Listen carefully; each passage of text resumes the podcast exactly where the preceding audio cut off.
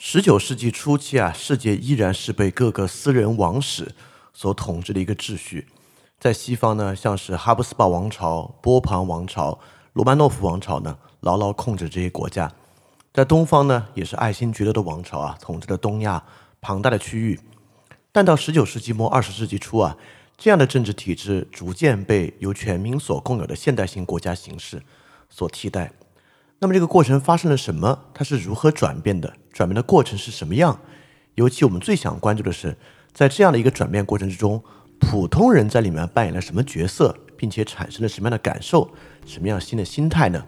我们这一期啊，就来探讨这个问题。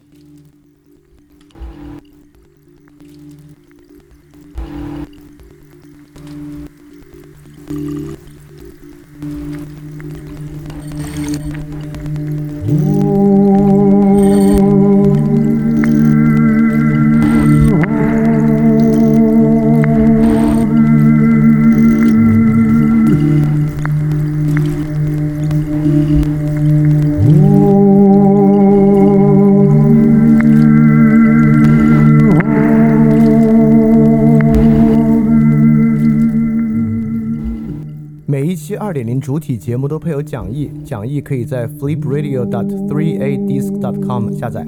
然后如果你听到节目之中听到一声钟声的话，就代表讲义需要翻页了，跟讲义一起看更加方便。大家周一晚上好啊，欢迎收听新一期的翻点 2.0 节目，我是李厚成。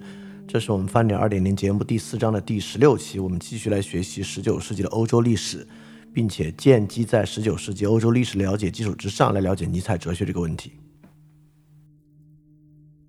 那么之前3期呢，我们分别介绍了欧洲的3场浪漫主义运动，分别是德国、英国和法国的浪漫主义运动。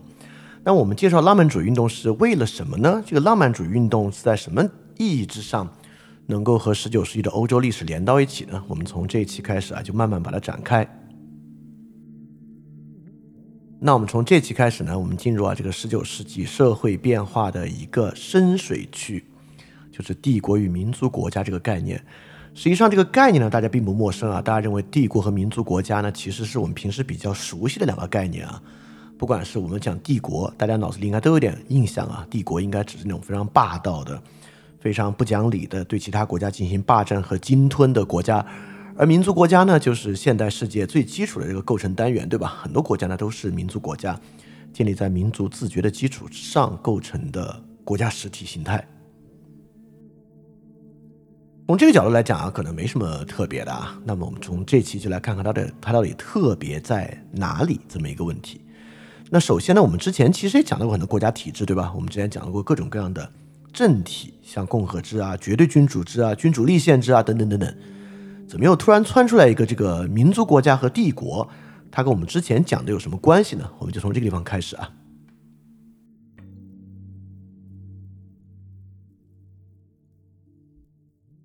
首先呢，这个政体啊和我们今天所讲的这个民族国家与帝国，就是国家的政治单位，其实呢应该说是2个不同的概念。就前者政体构成一组，描绘这个国家的权力构成方式，不管是绝对君主制、君主立宪制、共和制、联邦制、邦联制等等等等啊，都是讲这个国家内部这个权力是如何构成的这么一个问题。而今天我们讲的这个民族国家和帝国呢，更多指的是国与国之间的关系，也就是说，一个国家是民族国家还是一个国家是帝国，它主要影响的是他们与其他国家之间的关系。那么这2个事之间有没有联系呢？其实也是有的啊。也就是说，帝国有没有更容易采取哪个制度呢？从19世纪来看是有的，帝国呢更容易采取君主制，那么民族国家呢更容易采取共和制这样的制度。当然啊，这个事儿上呢是有反方向的例子的，而且我觉得反方向的例子呢反而更重要，因为我们很容易觉得这个帝国帝制嘛，得有个皇帝啊，没有皇帝谈何帝制呢？所以帝国当然就得是一个君主制国家，对吧？那其实不是的，有很多帝国本身呢是共和制的国家。比如说啊，拿破仑3世称帝，但法兰西第2帝国呢本身是一个共和制国家，甚至不是一个君主立宪制国家，对吧？那么在奥匈帝国体制内的匈牙利部分呢，实际上也是一个共和制的国家。奥匈帝国啊，是一个帝国，是有皇帝的，但奥匈帝国呢是奥地利和匈牙利妥协的产物。在匈牙利内部呢，主要是议会的权力，是议会的共和制权力。而且啊，在二战之前，一战到二战之间的法西斯意大利当然是一个帝国了，毫无疑问啊。那法西斯意大利呢，虽然名义上是王国，是君主立宪制，但我们也知道它的制度其实并不是君主立宪制，它的制度呢脱胎于一个共和制政府，从共和制政府之上发展出来的一个独裁制度。继承魏玛共和国的第三帝国其实也是这样啊，第三帝国本身呢是没有皇帝的。所以说，虽然说啊，绝大多数19世纪的帝国呢都是绝对君主制，但是呢，共和制也是可以搞帝国的啊。那么君主制国家有没有民族国家呢？那也多得很，有很多的君主制，很多王国，像瑞典呢就是一个王国。但瑞典呢，总的来说从19世纪后半期之后啊，应该没有太搞过帝制。所以说，总的来说啊，这个政体和国家的政治单位还是两个相对来讲比较平行的观念，就是政体就是指君主制啊、君主立宪制啊、共和制啊等等等等，这个主要是指一个国家内部的权力构成形式。那么民族国家和帝国呢，主要指的是国与国之间他们彼此影响的一个方式。但是呢，我们依然在这地方在强调它与这个国内政体之间形成的关系，对吧？这肯定与我们之后的论述是有关的啊。好，我们整个这个系列啊，其实呢要探讨这个宏大的话题，也要探讨个体的话题。浪漫主义呢跟个体比较相关，但一看到这个国与国的关系啊，好像与个体的关系呢就比较远了，对吧？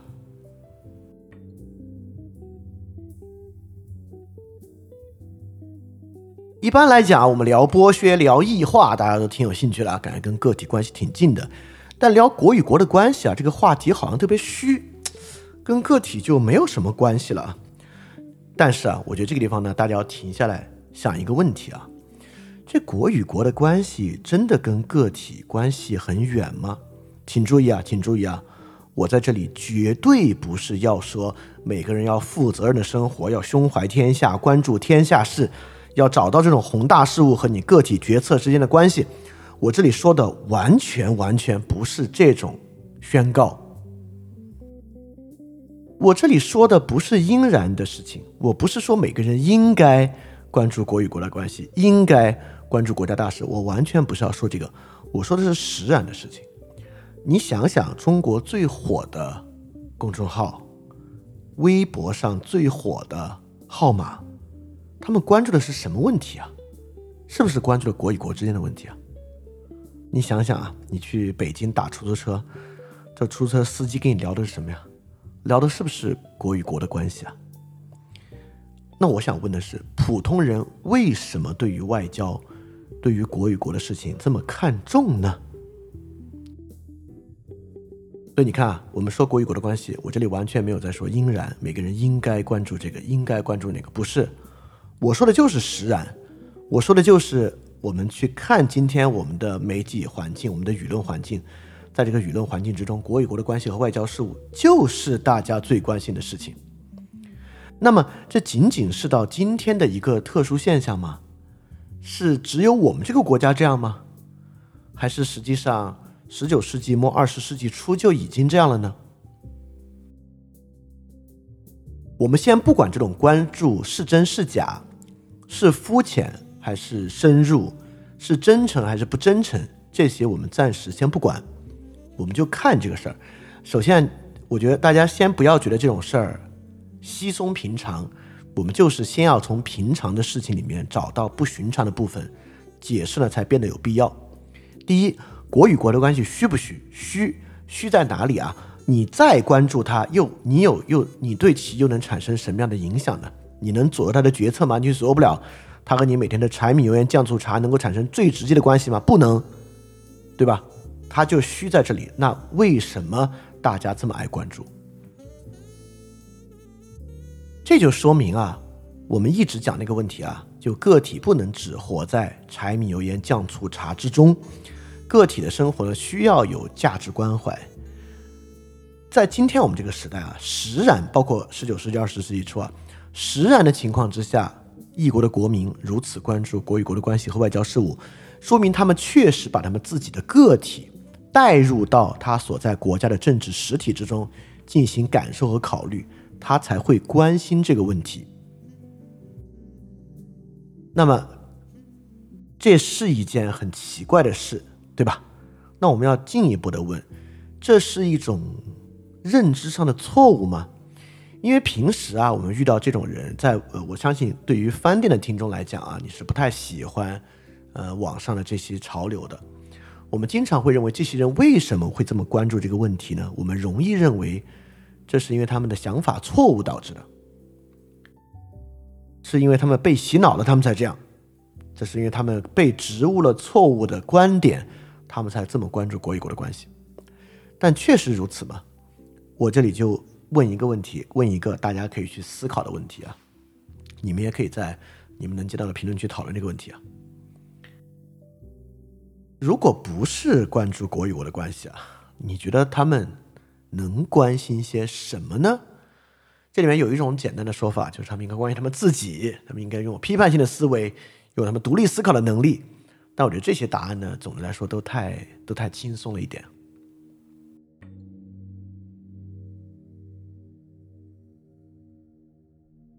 一个人把他自己带入到一个国与国的关系之中，带入到一个国家实体的身份之中去思考，这是一件非常奇怪的事情吗？其实不是啊，我举一些例子让大家来感受感受是什么意思。在中世纪呢，这个谁打仗？骑士打仗，对吧？我们知道中世纪，比如说我们在这个光荣革命节目里面提到的啊，这个法国的王，这个诺曼底的王打到英国来，他打到英国来，他找谁跟他一起来打呢？他找骑士来跟他一起打。他的骑士为什么要跟他来打仗？他的骑士为什么响应他的征召？骑士为什么响应领土的征召、领主的征召？你看，这个原因是很直接的，因为打了有封地，对吧？封建制就是这样一个制度。领主呢，你是领主的附庸，领主有对你施行分封的权利，所以你帮领主打仗啊，就能够得到封地。你的封地呢就能够扩大，那你呢就有更多的财产权利能够给予你的子嗣。那中世纪的主要作战力量啊就是骑士，另外一类呢就是雇佣兵，比如说这个热那亚的雇佣兵啊，经常作为这个水手替各种不同的国家作战，甚至呢可以替这个穆斯林作战，能够加入奥斯曼土耳其作战，对吧？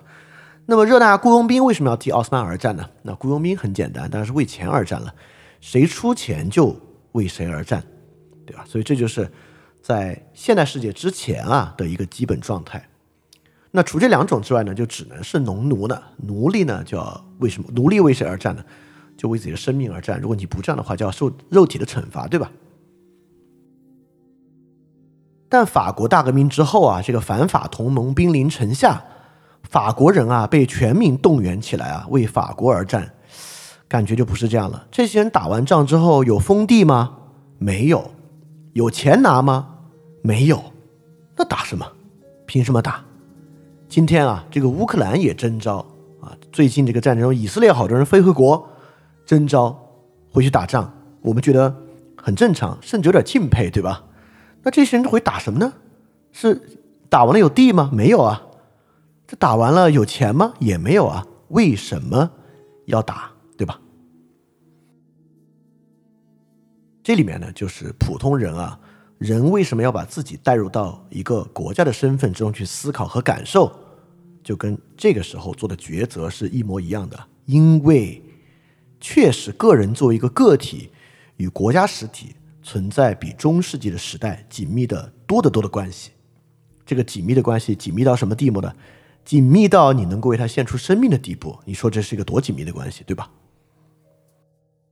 那我举另外一个例子啊，在这个俄罗斯入侵乌克兰之后，其实大家知道啊，在俄罗斯早期的部队之中有大量远东的俄罗斯少数民族，包括绍伊古本人啊，就是这样的一个少数民族。在俄罗斯征召的士兵之中啊，这些少数民族远比俄罗斯族人的比例要高得多，就是俄罗斯更多征召的就是这些远东地区的这些少数民族进去乌克兰作战。那这些人为什么要替俄罗斯去入侵乌克兰呢？实际上他们是怨声载道的，他们就在想为什么就俄罗斯人，为什么圣彼得堡人、莫斯科人不去打仗，我们这些在巨遥远无比的人要替俄罗斯打仗呢？而且打仗当然是个义务啊，你被征召你就必须要去，有一点点补贴。那为什么俄罗斯不从圣彼得堡和莫斯科找去打仗，要找这么多远东少数民族去打仗呢？这当然与今天所讲的帝国就发生了关系啊。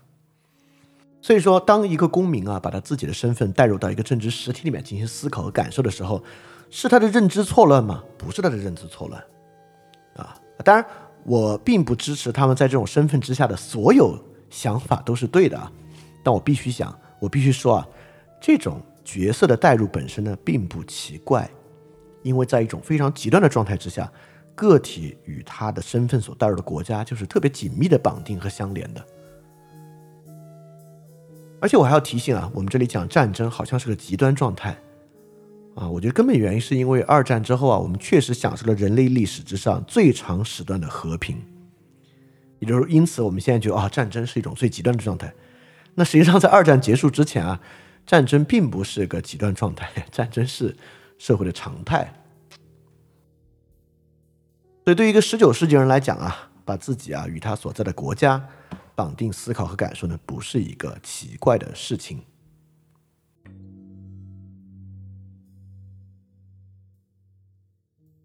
那你可能会认为啊，说我就没有那么愿意，我不乐意跟他有这么强的绑定关系。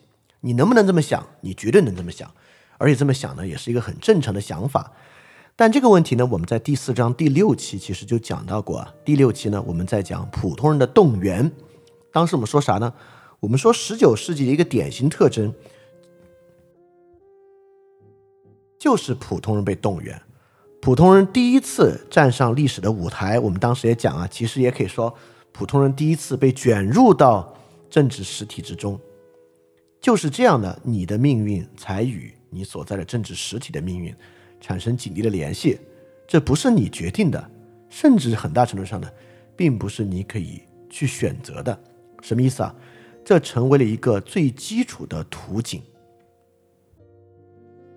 这个世界的最基础图景就是一个国与国紧密构成的世界。除了南极洲、北极洲之外啊，已经没有一个空地是没有国家的了。国民是你出生之后被给予的最普遍的、最显性的一个身份。作为一种被动员的个体啊，你是一个被动员的政治实体，这是一个人生活最基本的途径啊，这个不是我们可以去选择的事情啊。从19世纪之后，作为一种被普遍动员的个体呢，就已经是成为了我们的一个命运。所以说你会发现，这个是个最基本的生活途径。在这个生活途径之上，你选择我是一个自由人，我不隶属于任何政治实体，我就是我自己。或者反过来说，我是一个国际主义者，我不隶属于任何实体，我关心全天下的所有人，是一个进一步它的一个反题。是这个基本生活途径，就是每个人出生就是被给予一个国民身份，他背后为了反对他，为了反抗他所产生的一些反题。所以我们会认为人就是他自己，你认为这个是最根本的？不是，根本的呢是你是一个被动员的国民，你能够想办法克服这个玩意儿，成为所谓的我就是我自己，才是一个要从这个默认状态往前走一步的状态。而且在第六期啊，我们还讨论过一个问题，一个非常重要的问题啊，希望你记得这个问题啊。就是我们讲啊，这个在19世纪的动员之中，民族主义是一个非常重要的动员。我们当时就说啊，民族主义绝对不是一个底层动员方式，是一种典型的针对中产阶级和市民阶级的动员方式。因为我们今天啊一讲，在我们这个语境之下，我们讲这个民族主义啊，感觉是有点这个，就是不管是这个经济水平啊，还是这个教育水平啊，好像比较低的人才这么去谈这个问题啊。但实际上不是的，我认为我们今天的舆论之中，它实际上也不是，而且从19世纪开始它就不是了。这个民族主义是一个典型的中产阶级和市民阶级的动员方式，也就是把我们绝大多数人卷入的方式。好，所以前面这个部分大家应该知道啊，就是我们今天呢开始讲这个民族国家与帝国。民族国家与帝国呢，并不是着眼于一个国家国内的政治和权力组织方式，更多的是着眼于国与国之间的关系。而国与国之间的关系呢，有时候被我们看作是一个特别虚的东西，特别虚幻的东西，跟我们的每个人的日常生活不相关的东西。但是呢，我们从实然的社会现象上来看待和进行一些简单的分析啊，它不虚。好，我们现在就把视角啊转回民族国家与帝国。我们先说民族国家，我举一个最奇怪的国家让大家感受感受啊，什么是民族国家这个问题的复杂性。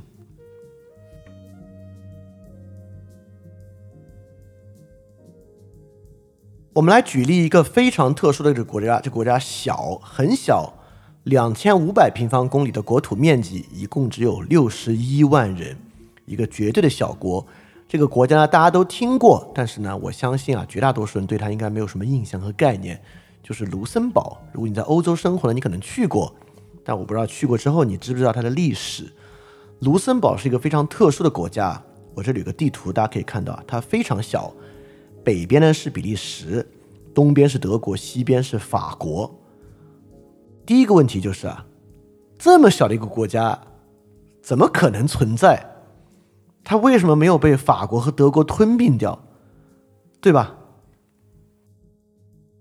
这19世纪从拿破仑战争开始啊，到之后啊，这个帝国互相兼并，这么点大的国家在中间是怎么没有被吞并掉的？这实在是一个，即使我们不从这个所谓的这个社会达尔文主义的角度看这个问题啊，就卢森堡处在这么关键的位置之上，能活得下来，能够成为一个独立的政治实体啊，也是一个非常令人惊讶的问题。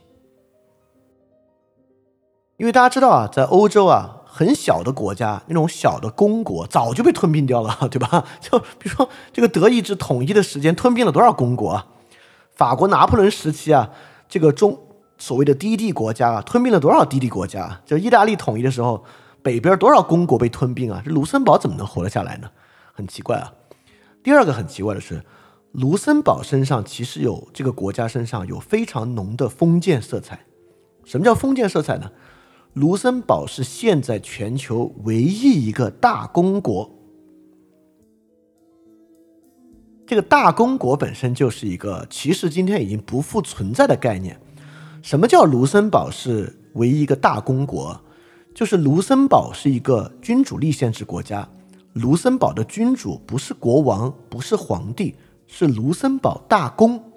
其实它仅仅是在这个称号上叫做它是唯一一个大公国而已。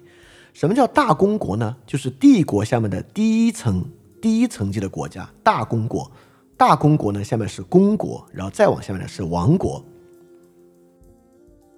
所以说大公国要成立，那必须有个前提，这个前提是神圣罗马帝国成立，大公国才成立。所以卢森堡只是沿用了在有神圣罗马帝国时候他们的一个国家身份而已啊。今天当然已经没有神圣罗马帝国了，所以延续这个传统，卢森堡是唯一一个国家元首是大公的国家。那卢森堡之前呢是一个典型的欧洲传统封建制国家，就是卢森堡王朝和卢森堡家族在这个地方而已。原来呢就是他们的这个家族的领地在这个地方。当然啊，他当然被吞并了，只要打仗他就被吞并。拿破仑战争的时候被拿破仑吞并，一战二战都闪电般的被德国吞并。这么小的一个国家怎么能够活得下来？他能活下来的第一步原因是梅特涅的协调秩序。我们之前提到了啊，当时呢打败了拿破仑，打败拿破仑之后呢，为了让德国和法国之间形成战略的缓冲，就建立了一系列的国家，其中有一个呢就是卢森堡。所以卢森堡在这个时候获得了独立的地位，而且在独立之后呢，它是荷兰的附庸，在这个时候呢是荷兰王国的附庸。最后呢是这个荷兰当时其实包含了荷兰和今天地图上的比利时和卢森堡啊。比利时独立之后啊，卢森堡跟着独立的，就卢森堡是在比利时独立之后，他突然有这个机会啊，能够进一步独立出来的。所以卢森堡这个国家身上有非常独特而奇怪的命运。它本身呢是欧洲封建制特别明显的一个遗留，但同时呢又是欧洲民族国家运动之中的获益者，因为比利时独立啊是欧洲民族国家运动之中非常具有典型代表性的事件，它是梅特涅秩序和比利时独立共同造就的产物。就是在这样的造就情况之下，才会有卢森堡这样一个民族国家。但是卢森堡民族啊，却是一个特别奇怪的概念。如果大家去维基百科页面啊，会发现卢森堡本身是它的主要族群是卢森堡族，它的语言呢是卢森堡语。卢森堡语呢也确实存在。欧洲这些语言啊，什么是方言，什么是语言，本来呢就比较有争议一点，或者说它的界限不是那么明白。但是呢，卢森堡的学校的教育啊，其实主要呢也教法语和德语，并没有怎么再教卢森堡语的。所以卢森堡的民族认同啊，和我们最典型想象之中的民族认同是不一样的。我们最典型的民族认同呢，就是以语言为核心的，对吧？你说一个你特别独特的语言，你有你独特的生活方式、独特的传统，才叫做一个民族。但卢森堡族，你也知道，这个欧洲低地国家其实彼此之间都差不太多，而且啊，肯定也是一个偏天主教的国家。就这种国家呢，夹在这个德国和法国中间，那语言呢跟德语、法语都有点像。所以在这个情况之下，卢森堡是个什么样的民族国家呢？它其实是一个最典型的民族国家。最典型的点在哪里呢？就是它第一是一个独立的卢森堡族构成的国家，第二这个国家足够小，它一丁一点儿都没有帝国气，它身上没有任何帝国气，而且呢，它是一个独立的政治实体。卢森堡还有一个非常有意思的地方啊，就是作为最典型的民族国家，它现在呢也是欧盟特别重要的一个中心国家。大家知道啊，就这两个国家，比利时和卢森堡其实是欧盟所谓的首都所在地。比利时的首都布鲁塞尔其实就是欧盟的首都，欧盟的这个峰会和欧盟委员会和欧盟理事会都在布鲁塞尔，而欧洲法院、欧洲审计院和欧洲投资银行呢都在卢森堡。所以这两个最典型的欧洲民族国家呢，其实卢森堡会更典型一点啊，现在呢也是超民族国家实体，欧盟的代表性国家。所以我还是要回答一下，卢森堡这样的国家怎么会存在？如果我要用一句话来回答这个原因啊，卢森堡这样的国家存在的原因，就是我们不管是从梅特涅的协调秩序，还是从一战、二战之后的秩序，我们都不允许法国或德国这样的国家随意吞并周围的国家。我们是本着反对法国和德国吞并的原因，才能够让卢森堡这样的小国存在的。所以说什么意思呢？我们是本着反对国家帝国化的原因，才让卢森堡这样的国家存在的。所以这让卢森堡这样一个又小，身上又有浓浓封建气的国家，成为最典型的民族国家代表啊。所以说我觉得围绕在卢森堡身上的故事啊，其实我觉得是个特别特别棒的故事。这个故事呢，就能让我们看到啊，这个民族国家、帝国等等等等，是一个很复杂的历史过程。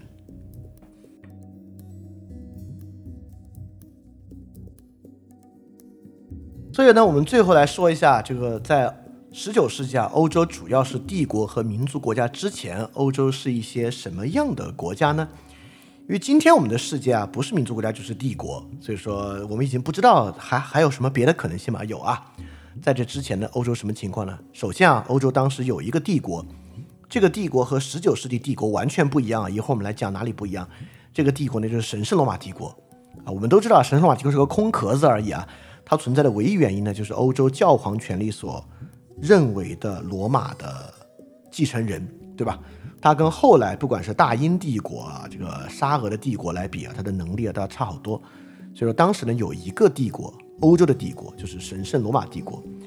然后呢，有很多王朝的国家，像哈布斯堡王朝啊，俄罗斯的这个罗曼诺夫王朝啊，法国的波旁王朝啊等等啊，都是这个王朝国家。王朝国家呢，就我们都知道，这是典型的封建制度，也就是说呢，他们的封地啊，或者他们的领地、他们的国土呢，不止一处，他们可以拥有很多很多的国土。对吧？比如说哈布斯堡王朝，它既是奥地利的国王，它本身呢也是西班牙的国王，它本身呢也是神圣罗马帝国的皇帝。那这个罗曼诺夫王朝呢，它既是俄罗斯的国王，它也是波兰的国王，它也是乌克兰的国王，等等等等的，这就是典型的王朝国家是在之后的。然后当时的世界呢还有很多殖民地，比如说啊，在这个美国独立战争之前，它不就是英国的一个殖民地嘛，对吧？英属的北美，当时呢也是有很多这样的国家。然后呢，当时还有很多自治城邦，就是有点像古典的城邦国家一样的自治城市，日内瓦和威尼斯都是这样典型的自治城邦国家。当时在欧洲的旁边呢，还有一个典型的东方帝国，就是奥斯曼土耳其帝国。所以在帝国和民族国家之前啊，大概就是这样的一些实体。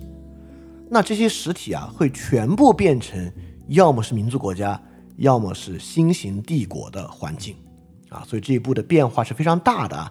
也就是说，到1818年的情况啊，欧洲都还是这些国家呢。到1918年啊，就全是民族国家和帝国了，所以19世纪有多大的变化可想而知的。在2023年啊，饭店在不断完善自己的服务体系，包括原来的电台节目《世界苦茶》的 Newly Digest 每天都有，新的视频节目、基石计划以及各种各样的沟通平台啊。我一个人能够完成这么多的事情啊，其原因呢就是因为我可以心无旁骛的创作，所以这与大家的支持是分不开的。非常感谢一直以来支持翻转电台啊，也就是支持我做这么多创作的同学们，也希望呢能够获得更多朋友继续的支持。欢迎大家在 Patreon 和爱发电支持翻转电台，来构建一个能够更好为大家服务的免费的服务体系。好，如果你希望啊通过爱发电和 Patreon 支持翻转电台呢，请去 show note 查看这个支持的地址。非常感谢大家。